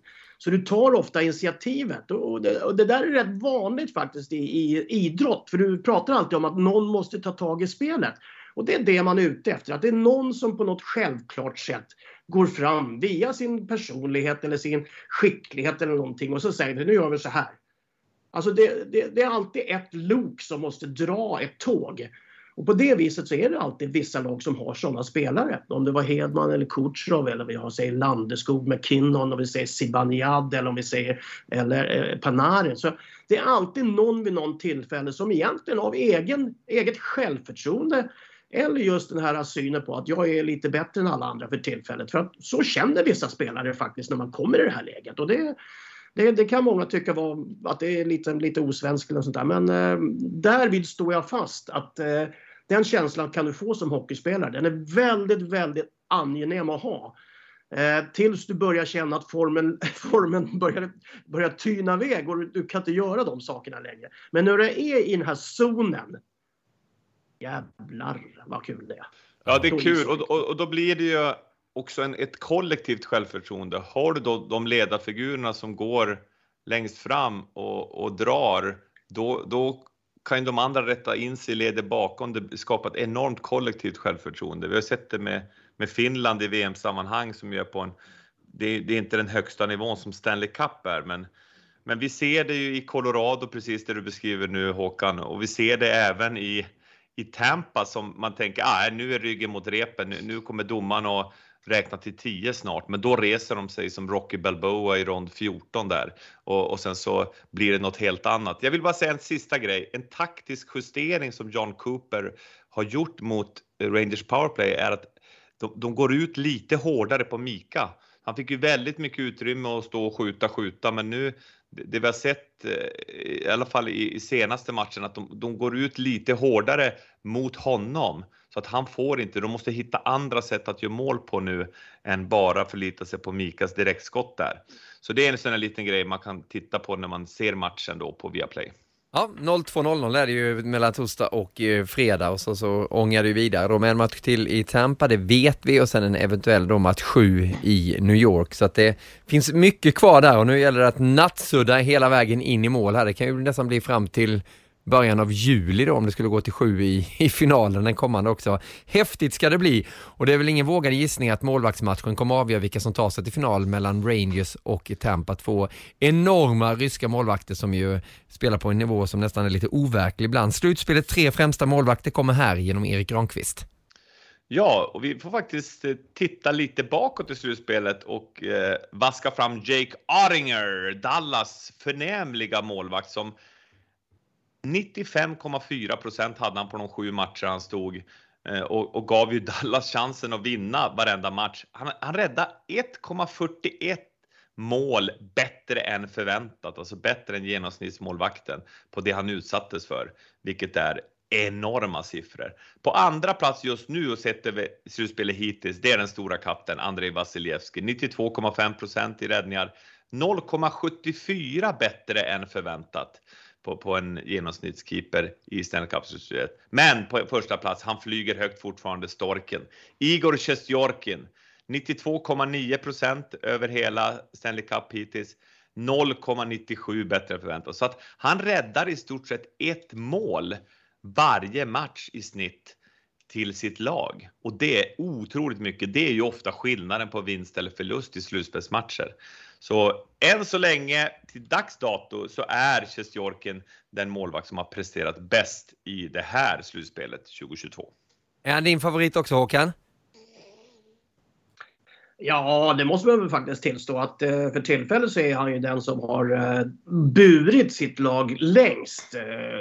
Nu hade han tredje matchen 51 skott och släpper tre av dem. Så att eh, självklart har du en målvakt som står på huvudet så underlättar det verkligen. Det är, det är förutsättning för att du ska kunna komma långt i turnering. Så är det. Ja.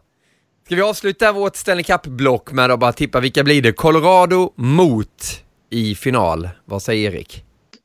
Samma som Rangers, jag sa, Rangers, Rangers, i, samma Rangers. sa inför. Colorado mot Tampa sa jag inför, det står jag fast vid. Och Håkan kör, kör du Rangers du? Ja, jag kör Rangers. Det är roligt. Ja, vad bra. Men det är kul med lite olika. Nej, men vem, undrar, om, undrar om det blir den där uh, Messier-stuket som han uh, körde 94 när de skulle ut och spela. De skulle väl spela mot Devils i semifinalen då? Ja. Så, så, I, guarantee, I guarantee you we will win in seven. det är svårt, svårt att göra den. Ja, Ja, svårt att göra det mot Tampa, så det, det, det är nästan läskigt. Ja, herregud. Men Det, ändå var det... Det var, det, var inte, det var inte hur jäkla enkelt sen att vinna. Det var väl mot Devils va? Ja, det var det. Jag minns faktiskt inte. Eh, jo, det var det. Och så var det Vancouver i finalen va? Ja, ja det var det ju. Pavel Bure. Russian Rocket. Kirk McLean i målet och Niklas Holmgren på läktaren. Och Mattias Nordström satt där också ju. Och var med och värmde en finalvärmning. Var nära att få Just spela. Black Ace. Ja, så är det. Du, eh, vi sitter lite på bänken också strax tillbaka. Vi måste ju nudda lite vid den svenska hockeyn också. Det gör vi via Play Hockey Podcast nummer 354. I'm Sandra, and I'm just the professional your small business was looking for. But you didn't hire me because you didn't use LinkedIn jobs. LinkedIn has professionals you can't find anywhere else, including those who aren't actively looking for a new job but might be open to the perfect role, like me. In a given month, over 70% of LinkedIn users don't visit other leading job sites. So if you're not looking on LinkedIn, you'll miss out on great candidates like Sandra. Start hiring professionals like a professional. Post your free job on linkedin.com/people today.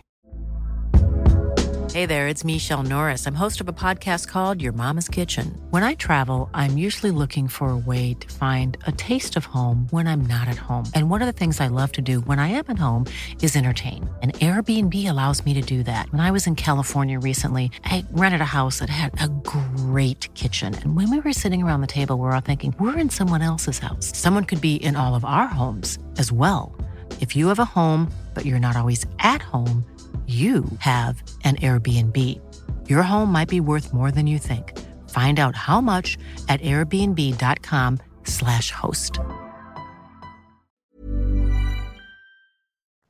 Och vänner, det här är Viaplay Hockey Podcast nummer 354. Hoppas eh, ni har gillat det ni har tagit del av när vi har pratat Stanley Cup-slutspelet. Colorado i final, vänta in en motståndare då. Det är eh, konferensfinal nummer fem mellan torsdag och fredag. Sen så rullar vi vidare då med nummer sex sen senare till helgen nere i Florida när Tampa har hemmafördel. Men mot den svenska hockeyn också, SHL går väl mot sin bästa säsong på länge, är känslan när man eh, scrollar fram på Twitter och läser läser på Sportbladet och Hockeysverige.se och Sportexpressen Håkan, för jäklar vad det värvas. Eh, hur mycket ser du fram emot den kommande säsongen? Jäklar vad stålar det finns i svensk ishockey. Alltså. Det är ju ett överflöd. det är mammons horn som har öppnats någonstans här. Ja. Eh, nej, men det, det är ju självklart är det så. Alltså, det är oerhört mycket spelare på ingång. Eh, Eh, och vi kommer väl få se också folk eh, när och eh, hur man nu än löser det här KHL-tvisten om kontrakten som fortfarande gäller för vissa spelare borta i KHL. När Internationella ishockeyförbundet på ett eller annat sätt tar ett beslut i den saken så kommer det ju bli liksom en, en, inte en lavin, men det kommer ju bli ytterligare en våg i alla fall av spelare som kan skriva nya avtal. Så att SHL ser verkligen ut att generera från den här Eh, problemen borta i, i eh, kriget borta i Ukraina och det på det sättet. Eh, jag tycker också att det är CHL, vi ska inte glömma, det kommer ju också få en liten högre status. För det blir ju egentligen en riktig Champions League nu. KL som liga är ju inte bara borta ur, ur det sammanhanget tidigare men har inte alls samma eh, glans eh, i, i, form av spelare och lagstyrkor och sånt där. Utan eh, nu kommer ju faktiskt mycket av eh, den stora konkurrensen mot SHL den kommer ju finnas både i Finland men framförallt nere i Centraleuropa. Jag tror att eh, Schweiz liga med eh, det sättet de handskas med sina importregler nu och utökar deras möjligheter kommer att göra att de kommer stärka sina lag rätt så betraktligt och jag tror också att DL på sätt och vis kommer bli lite bättre dessutom. Så att jag tror att den europeiska ishockeyn eh, med kanske då SHL i spetsen Eh, under konkurrens kanske framförallt av schweiziska ligan kommer ju att vara spjutspetsarna i den europeiska hockeyn och, och, och ha de bästa spelarna den här säsongen.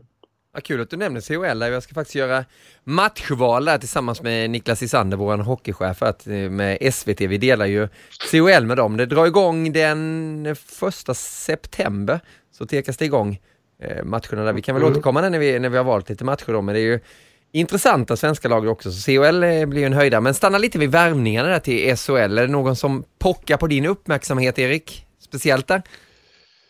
Ja, jag, eh, dels nu, jag tittar nu på Elite Prospects och ser att Linus Söderström ska till Skellefteå. Aha. Målvakten, kom ihåg, som vann guld med HV. Mm. Eh, och sen Precis. drog över och haft skadeproblematik och så, spelat i Finland men verkar frisk och kry nu och eh, blir eh, coachad då av eh, Christer Holm, väldigt bra människokännare där uppe och duktig målvaktstränare i Skellefteå och sen så Gustav Lindvall då som som är extremt bra att ha som tandempartner. Vi såg Strauss Mann till exempel som gjorde en fin säsong, var även i USA, eh, VM-lag och nu kontrakt med San Jose Sharks. Så det var det senaste nyförvärvet jag såg. Det var Rasmus Kåkström där på, som skrev om, om det. Men annars är det ju såklart Anton Lander som ska tillbaka, eh, Linus Hullström, Mattias Bromé som gästade oss i studion. Ska bli väldigt spännande att se honom i Örebro igen, coachas av Niklas Eriksson. På tal om grym människa, eh, fantastisk kille på alla sätt. Och Abols då, att få se Bromé och Abols igen ihop, det kittlar ju. Eh, och sen är det så här, frågor, vad som kommer hända. Eh, Lindbäck, den fina målvakten till mm. Brynäs. Eh, Tomkins till Färjestad, kan masken förnämliga målvaktstränaren där. Kan han få till Tomkins en växel till? Han var ju så bra i höstas i Frölunda innan det blev klart att han inte skulle få vara kvar. Då gick han ner sig, men förhoppningsvis kan han hitta en trygghet och sitt spel i, i Färjestad. Ortio, intressant. Gammal Skellefteå-målvakt som vi minns. Mycket målvakter som byter. Ja. ja, det byter Han ska till HV71. Emil Pettersson till Timrå. Fantenberg till LOC och ja, det är Lasse Johansson till Frölunda, Ty Raddy till LOC. Nu nämner jag lite namn här bara, men, men det är som Håkan säger, det är ju väldigt kittlande och du också Niklas, att, att tänka på. Det känns lite avlägset dock när vi först ska göra Stanley Cup-slutspelet och finalen ska vi sända med studio på nätterna i slutet av juni. Sen ska vi göra junior-VM 19 till 20 augusti som ska spelas om igen. Och efter det kan vi börja blicka framåt. Men som en liten cliffhanger så SHL blir spännande. Även att tappa profiler som Linus Omark tyvärr så, så kommer det nya. Men är, är det bra, är det hälsosamt det här tror du för, för svensk hockey Håkan? Har man råd med det här? Om man tittar i lite längre perspektiv? Ja, det tror jag att man har. Eh, man har ett bättre tv-avtal än någon annan i Europa. Man har eh, bra publiksiffror. Eh, det har börjat byggas upp en, en, en, en liksom revanschlust inom svensk hockey. Eh, mycket beroende på att vi inte fått det här utfallet på landslagsnivån utan man känner väl att man måste på något vänster i klubbarna arbeta lite hårdare. Va? Och, och arbetar man lite hårdare, får lite större kvalitet in, ja då kommer intresset och framförallt till kronor att bli bättre också. Och jag, så jag tror man kommer generera mycket, mycket större eh, kvalitet egentligen, både i klubblagen SHL och framförallt i Tre Kronor av att ha de här bästa spelarna på hemmaplan.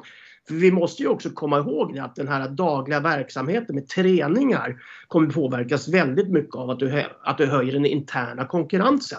Det som är bra i det här fallet det är också att vår 04-generation, 03-generation, 02-generation, alltså spelarna som har varit i J18, eh, J20, eh, både på landslagsnivå och i klubblagsnivå de kommer ju och trycker på underifrån på det sättet som att lagen kommer ju ha i stort fall många bra egna produkter som de kommer att kunna addera med, krydda med och framförallt släppa fram där det behövs. Så att du har alltså dyra importer och kanske lite billigare stöttespelare underifrån i form av juniorerna. Så att jag tror att eh, situationen där man kan egentligen eh, omfördela medlen lite men hålla en rätt så bra verksamhet rakt igenom kommer att göra att SHL är en mycket, mycket stark liga och mycket bättre varumärke eh, när den här säsongen är slut. Och det kommer ju också generera i, nere i Hockeyallsvenskan. Ja, definitivt.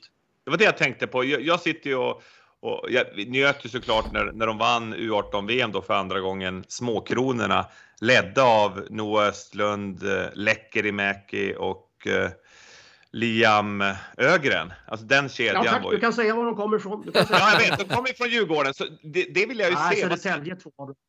Ja, två av dem. Men de spelar ju Djurgården nu va? Japp. Ja. Ja, och det är det jag menar. Hur kommer, hur kommer de matchas tror du nu i Hockeyallsvenskan i Djurgården? Jag hoppas de får mycket tid både i powerplay och i 5 mot 5. Vad säger du där Håkan? Jag tror att det finns väl ingen i dagsläget som kan säga hur mycket de kommer matchas men jag tror att de kommer att få alla möjligheter att ta sina platser och, och i vilken i vilken nivå i laget, det är väl helt upp till dem själva. Eh, jag vet ju själv när man kommer upp, vi var fyra stycken 59 som kom upp samtidigt i Djurgården. Och då vart ju vi liksom en liten grupp för oss själva där. Eh, det var ju liksom, liksom att internt så vart vi lite vi mot resten. Så var det någon som slog på, på murten, va? då slog jag på den killen. Och, och sen Exakt. kom Thomas Eriksson och drog till den som tog mig. Det Så att, det eh, jag hade vart ju behövt. liksom- Jag hade behövt det. Ja, ja. Ja. Nej, men det, så det, kan, man, kan, man liksom, eh, kan de, den här 04 som man säger i Djurgården, hitta den, eh, den uppbackningen, va? då kan det bli väldigt intressant. Sen gäller det för Djurgården att få behålla de här spelarna så länge så att man får glädje av dem i SHL också. Mm. Ja. Och det blir sannerligen ingen lätt resa där Hockeyallsvenskan så, så nej, nej, känns det som att det, det kommer verkligen eh, spännas muskler där också. Jag såg Almtuna tror jag jag läste och jag var i Uppsala här och såg i UNT att de skulle göra sin största satsning någonsin. Jag vet inte om det är en ny hall på gång där äntligen i Uppsala. Har ni hört någonting eller? Det har varit i 20 år nu. Ja. Så att det, och det, och jag säger så här, om de gör sin största satsning någonsin så är det inte att bestiga Mount Everest. Det är Nej. som att bestiga Uppsala högar ungefär. Va? Så att det, liksom, det, är Ja. inga, Nej. det känns inte som att de andra blir lite roliga av det inte. Nej, men du vet ju det i Hockeyallsvenskan, bygger du rätt lag, på tal om vi pratar om i, i Rangers och i Tampa, när man får in rätt eh, byggstenar så kan det bära jäkligt långt också. Det blir, det blir hyperintressant att följa. Vi ska syna värvningar i Hockeyallsvenskan också när det lider. Något mer som ni vill eh, fånga in och plocka Ja. upp? Jag vill. Yes. För du skickar ju sms till oss alltså kvällen innan och jag, jag tänkte säga till Håkan, idag pratar vi lite så vi hinner fram till sista punkten. Så dra den nu Niklas, jag längtar. Jaha, du menar Gide tycker? Ja. ja, det var den jag tänkte stryka ju, för att vi har pratat Nej, så länge. Nej, Nej men eh, jag sitter bara och funderar sådär ibland och jag funderade på det nu när vi var på hockey-VM, att landslagsishockey drar ju så otroligt stort intresse.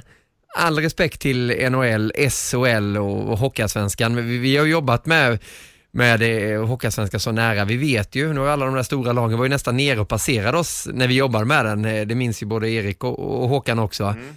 Eh, och, och vi ser ju att ja, men då sitter den här klicken som håller på Leksand, eh, den är, den är stor, eller om man håller på Rögle till exempel, men det är ju inga jätte, jättemängder som, som stannar vid tv-apparaterna eller vid, vid skärmarna.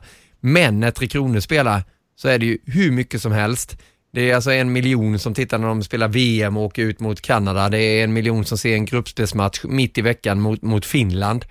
Och en miljon i dagens tv-värld när det handlar om hockey är hur mycket som helst. Ni, ni vet ju vad jag skrev om Finland där. Var det 3,3 miljoner som var inne och såg finalen? Mm. Det bor Ja. 5,5 miljoner. Så att jag, jag tycker ju att hockeyvärlden måste hitta en väg att utnyttja landslagen ännu bättre. Inte bara med ett VM som inte är ett VM egentligen. Det är ju inte världens bästa spelare som är på plats, även fast det heter VM.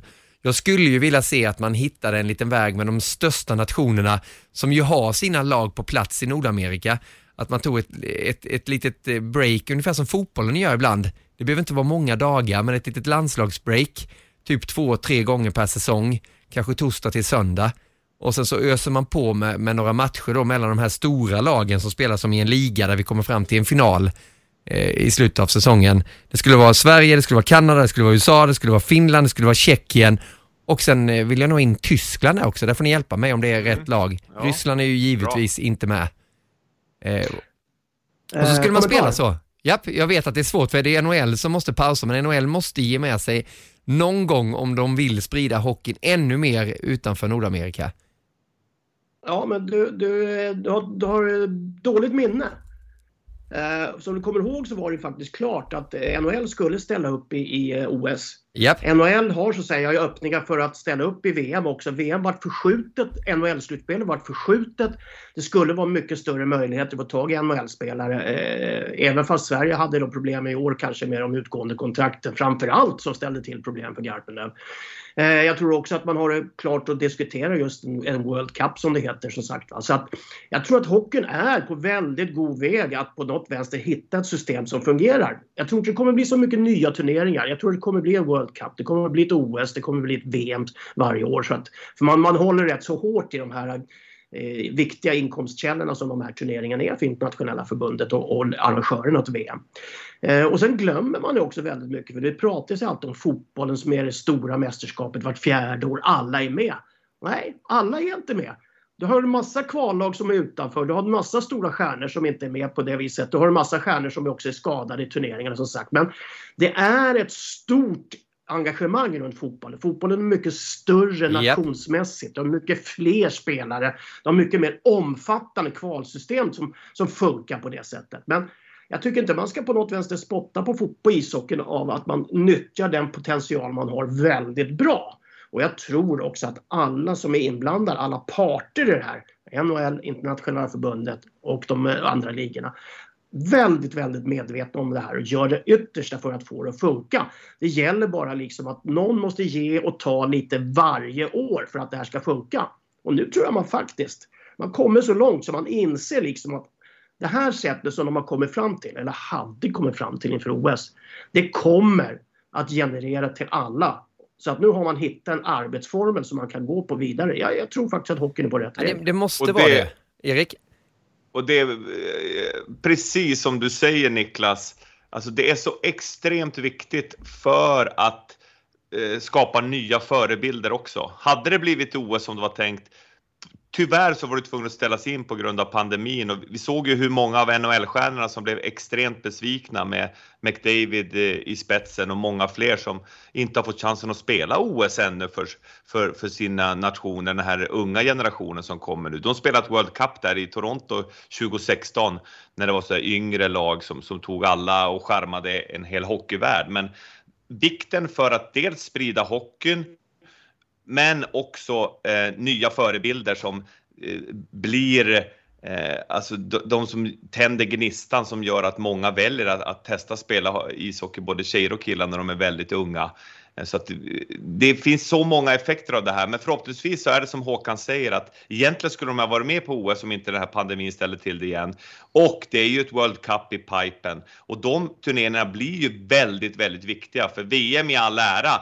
Det är ett stort intresse, ja, men att få se de bästa mot de absolut bästa, då skulle det bli ett hysteriskt Exakt. intresse. Exakt, och det är det jag är inne på lite. Okej, att OS kommer, men OS är var fjärde år. Eh, jag, jag, jag, vill se det här, jag vill se det här i NHLs Som regi. fotbolls-VM alltså? Ja, men, men där har du ju landskamperna, det jag är inne på, det som jag vill eh, applicera. Att det är NHL som, alltså? att, att de ska applicera det här, inte VM i maj med eh, NHL som inte är involverat alls. Utan det här skulle komma in under säsongen så att NHL har det i sin regi tillsammans med internationella hockeyförbundet. Att man bara istället för att ha en match i omgång 52 mellan Columbus och eh, Carolina så helt plötsligt så har du en fight mellan Kanada och USA med de bästa spelarna. De är ändå på plats där, de bara flygs in, spelar två matcher to mellan torsdag och söndag och sen så har man det ett par gånger per säsong. Så istället för NHL-matcher, det är på sena tider när det är Kanadas eh, matcher, det är, det är lite på tidiga och bra europeiska tider när det är typ Finland mot Sverige med de främsta spelarna. Bjurman var inne på det och eh, gav ett förslag om en Finkamp, finkamp. Men jag tror att det är svårt att lösa med försäkringarna där, att det kommer liksom aldrig funka. Men skulle det här vara i NHLs regi så skulle man kunna få, få ihop något sådant. Och bara, bara för att göra lite som fotbollen, bara bryta av lite, släng in det mitt under säsongen, bara för att få landskampskänslan. Får, får, jag, får jag bara säga en sak där? Det var rätt kul för jag hörde det var ett resonemang just gällande Nations League du, du ska jobba med här i Oslo bland annat. Då. Japp. Och det var så att det här är första gången på länge och, och Nations League är ju i, i, konstruerad på den formen så att säga. Att de stora nationerna möter varandra när Ja. det inte är VM eller eh, i de stora sammanhangen. Så det här är ju ett sätt egentligen att få de här stora matcherna. Jag såg England-Tyskland till exempel häromdagen. Eh, Jag såg Italien-Tyskland också från början och, och lite sådana här. Ja, du sitter ju där. Alltså den typen av matcher. Va? Ja, du sitter ju och tittar på det. Ja, ja, Ja. visst. Jag är ju nörd för fan. Ja. Jag är sportnörd. Ja, Men alltså det är, det är ju den typen av matcher du vill ha, ja. Och ju därför Nations League är så konstigt att nu är det ju väldigt kritiserat framförallt alltså spelarna, att det blir jobbigt att spela. Så att det är alltid någon som är missnöjd på ett eller annat tillfälle när man hittar en jäkligt bra lösning. Så det är konstigt. ja. Nej, men jag håller med dig. Och sen ser man, vi har ju sett här hur många som tittar på det här. Hur många som helst som sitter en vardagskväll när det inte ens är, Sverige som spelar. För att man vill hänga på och ändå så är det inte de främsta spelarna som är med nu. För det är ju första gången egentligen som fotbollslandslaget blir ganska likt hockeylandslaget under ett VM. När inte de, Jag de tänkte främsta som ett med. VM, nu kommer du tillbaks till det. Vet du. Ja. Ja. Det är fotbollen som hockey-VM. Ja, den här, den här gången har det blivit det, men ändå så lockar det så mycket. Jag tror att det hade blivit pangsuccé om man hade haft eh, Sverige-Finland mitt under NHL-säsongen, bara en, Ja. en kväll i november. Bara fredag, ja men det är Sverige-Finland. Gabriel Landeskog, Mika Zibanejad, Filip Forsberg i första mot eh, Sebastian Aho, Terveinen, Patrik Laine, Rantanen. En målvaktsduell, Markström, Jose Saros. Alltså det, det jag gillar med det här, det du pratar om nu eh, Gide, är ju att brainstorma, att Mm. hitta saker utanför boxen, hitta möjligheter till att, att sprida sporten ännu mer. Ja. Fasiken vad man längtar efter att få se det Ja, bästa möjliga Kanadalaget möta bästa Tre Kronor. Och jag är inne på att hockeyn måste också ibland förändras lite. Det behöver inte alltid vara att det ska vara ett mästerskap hela tiden, att det ska avgöras. Alltså nu börjar det på måndag så är det slut om två veckor eller det är slut om en vecka. Här skulle det bara vara några matcher och sen poff så, så, så dröjer det eh, tre månader, sen så, så lirar man vidare därefter. Och sen kanske det bara är att, okej, Kanada har plockat eh, flest poäng i den här. Det här ska mer vara för att du ska sprida sporten på det sättet. Och istället så tror jag att eh, spelarna skulle tycka det var ganska kul också. Istället för att spela en vanlig match i en grundspelsomgång då så får de träffa sina svenska kollegor bara och bonda lite med, med svenska landslagsledningen och materialförvaltare och käka svensk knäckebröd och, och så spela hockey tillsammans. Det var, det var bara en grej som slog mig när jag satt och, och följde Nations League här också. Så att Ja, det, vilken tur att vi inte strök den punkten då. ja, det, det, den kommer inte gå att genomföra, men det var bara en li- liten idé. Jag hör ju här hur direktören direkt bara eh, säger att det där går inte, det är inte realistiskt, men man får drömma, eller hur? Ja, ja herregud. Och, och, alltså, om det inte fanns galna idéer så skulle aldrig visioner fun funka och, och genomföras. Va? Så att det, det är viktigt som sjutton att det finns. Ja, för jag gillade Bjurmans idé med, med finkampen. Vi hade faktiskt det innebandyn också, att det var finkampen där herrlandslaget spelade, damlandslaget spelade, juniorlandslaget spelade och så var det något lag till och så var det ju perfekt. Allting på en dag, publiken fick komma in och se samtliga matcher, tv-sänt. Eh, vad skulle man göra det här i hockey? Men, men det, det, det kommer ju inte funka med, med försäkringar, det, Alla- det förstår jag också. Alla Schweiz-proffs var med. Alla Schweizproffs på mig i innebandyn ja. Ja, Det var vi som fick betala för det. ja precis. Ja. Ja, men mycket trevligt. Heiskanen mot Hedman också, vilken duell. Ja, du är redan inne på den här. Är det på innebandyn nu eller vad tänker du på? Jag tror Nej, jag var tänker på var oh, Finnkamp, är de bästa mot de Paster, bästa. Sverige. Pasternak mot Lindholm. Oh, vad trevligt. eller hur? Ja, de, de är i Stockholm tillsammans Ja, jag såg det. De jag. åker båt här och uh, myser By the lite. way, jag måste avsluta, ursäkta att jag, att jag kraschar hela körschemat som vanligt, men Bruce Cassidy fick ju sparken av Boston. Japp. Det, är, det är ändå fascinerande. Alltså fem coacher, Blasil Detroit, Trots från New York Islanders, Mike Joe från Philadelphia och Peter DeBoer från Vegas Golden Knights. Och nu då Bruce Cassidy. Det är, det är femte coachen som blir entledigad och-.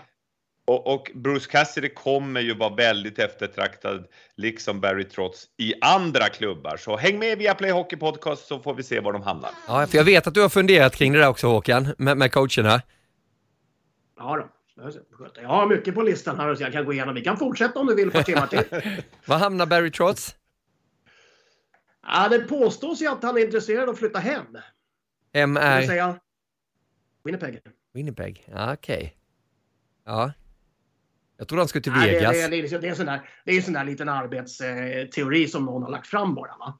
Eh, Han har ju hållit på ett tag så sagt så att det är väl inte helt omöjligt. Men å andra sidan så vem, vem vill flytta till Winnipeg egentligen med tanke på vinterklimatet? Va? Så att, Ja. eh, det är kanske är bättre. De, andra, de som bor i, i Winnipeg i vanliga fall, de är ju såna här snowbirds som det kallas. Va? De flyttar ju söderut på vintern för att komma ifrån, komma ifrån snön och kylan. Så att, eh, det är väl möjligt att han fortsätter att vara i USA ett tag till. Ja, det Bra det. spaning. Bruce Cassidy, Detroit. Cassidy är också en sån där som går upp och kör threadmill och, och tränar på morgnarna precis som Eisenman och Lidström. Han Ja. skulle vara Och helt Babcock. i linje. Och Babcock. Ja, eh, ja han, han sprang ju runt, runt, runt där i, i, i arenan. Men eh, Cassidy till Detroit, det tror jag är mycket, mycket möjligt. Ja, det finns eh, lite öppningar. Får vi se vilka som tar de här jobben då. Det är många intervjuer som kommer göras nu. Kanske, kanske kan dyka upp någonting med någon svensk på något sätt, någon assisterande roll eller något sånt. Vem vet? Vi följer detta i Viaplay Hockey Podcast. Är vi klara där grabbar? Ja, fortsätt nu, bestämmer. förgyll våra sändningar i Nations League och sen så är det match fem, sex, match, vad blir det? Match fem i Madison Square Garden. Fem kommer före sex. Ja, och sen blir det match 6 i Emily Arena. Det är allt vi vet så, häng med. Så är det och sen Stanley Cup-finalen med studio då från match 2, eller match 3. det är eh, kommentering från match 1. Jonathan Lindqvist kommer att åka över och bevaka detta med eminente fotografen Martin Johansson som ju klipper den här podcasten och jag vet att han kommer sitta så här, kan hon sluta prata någon gång? Och vi kan ju faktiskt det, men vi Tack, älskar Martin. hockey. Så vi ska kunna prata så länge till och vi tackar våra samarbetspartners också som gör det här möjligt med den här podcasten. Tack så jättemycket och till alla er lyssnare, ni är fantastiska. Vi älskar engagemanget. Jag får massvis med meddelanden varje vecka. När kommer podcasten? Eh, och eh, just nu så har vi ingen fast dag, men det lutar åt torsdagar nu. Det beror på lite när trafiken är som lättast att ta sig in till stan helt enkelt. Så är det när man bor i Stockholm. Men du, vänner, vi eh, hörs och vi ses igen. Må bäst så ses vi till helgen i Oslo, Håkan. Välkommen, välkommen. Tack, tack. Och Erik, njut av solen på den svenska rivieran i Ängelholm. Jag ska jobba lite på min chippning nu inför matchen mot Cancer, en golftävling vi ska spela om några veckor. Så det finns mycket att förändra i golfen också. Mm. Svinga lugnt! Ha det gott allihopa. Hej hej! Hockeyvänner! Det blir NHL, det blir SHL, det blir Hockeyallsvenskan. Det ska bli riktigt, riktigt kul. Trion Bulten, Wallin, Gide. Det är så bra. Jag älskar det. Det är mål! Det är mål ju! Och Södergren jublar. Hög frekvens, högt tempo. Deflected and a save. Rebound save. That was brilliant. Oh, my goodness. Det gillar vi så mycket. Jag älskar det. En levande legend. Det är ju helt fantastiskt. Andas och njut. Viaplay Hockey Podcast presenteras i samarbete med EliteProspects.com och Gatorade. Mom deserves the best, and there's no better place to shop for Mother's Day than Whole Foods Market. They're your destination for unbeatable savings, from premium gifts to show-stopping flowers and irresistible desserts. Start by saving 33% with Prime on all body care and candles. Then get a 15-stem bunch of tulips for just $9.99 each with Prime. Round out Mom's menu with festive rosé, irresistible berry chantilly cake, and more special treats. Come celebrate Mother's Day at Whole Foods Market.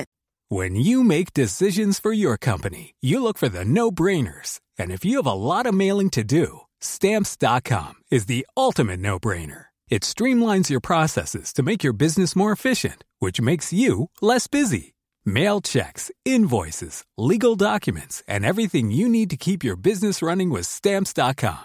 Seamlessly connect with every major marketplace and shopping cart. Schedule package pickups and see your cheapest and fastest shipping options from different carriers. With rates up to 89% off USPS and UPS rates. And with the Stamps.com mobile app, you can take care of mailing and shipping wherever you are. Make the same no-brainer decision as over 1 million other businesses with Stamps.com. Sign up with Code PROGRAM for a four-week trial, plus free postage and a free digital scale. No long-term commitments or contracts. That's stamps.com. Code program.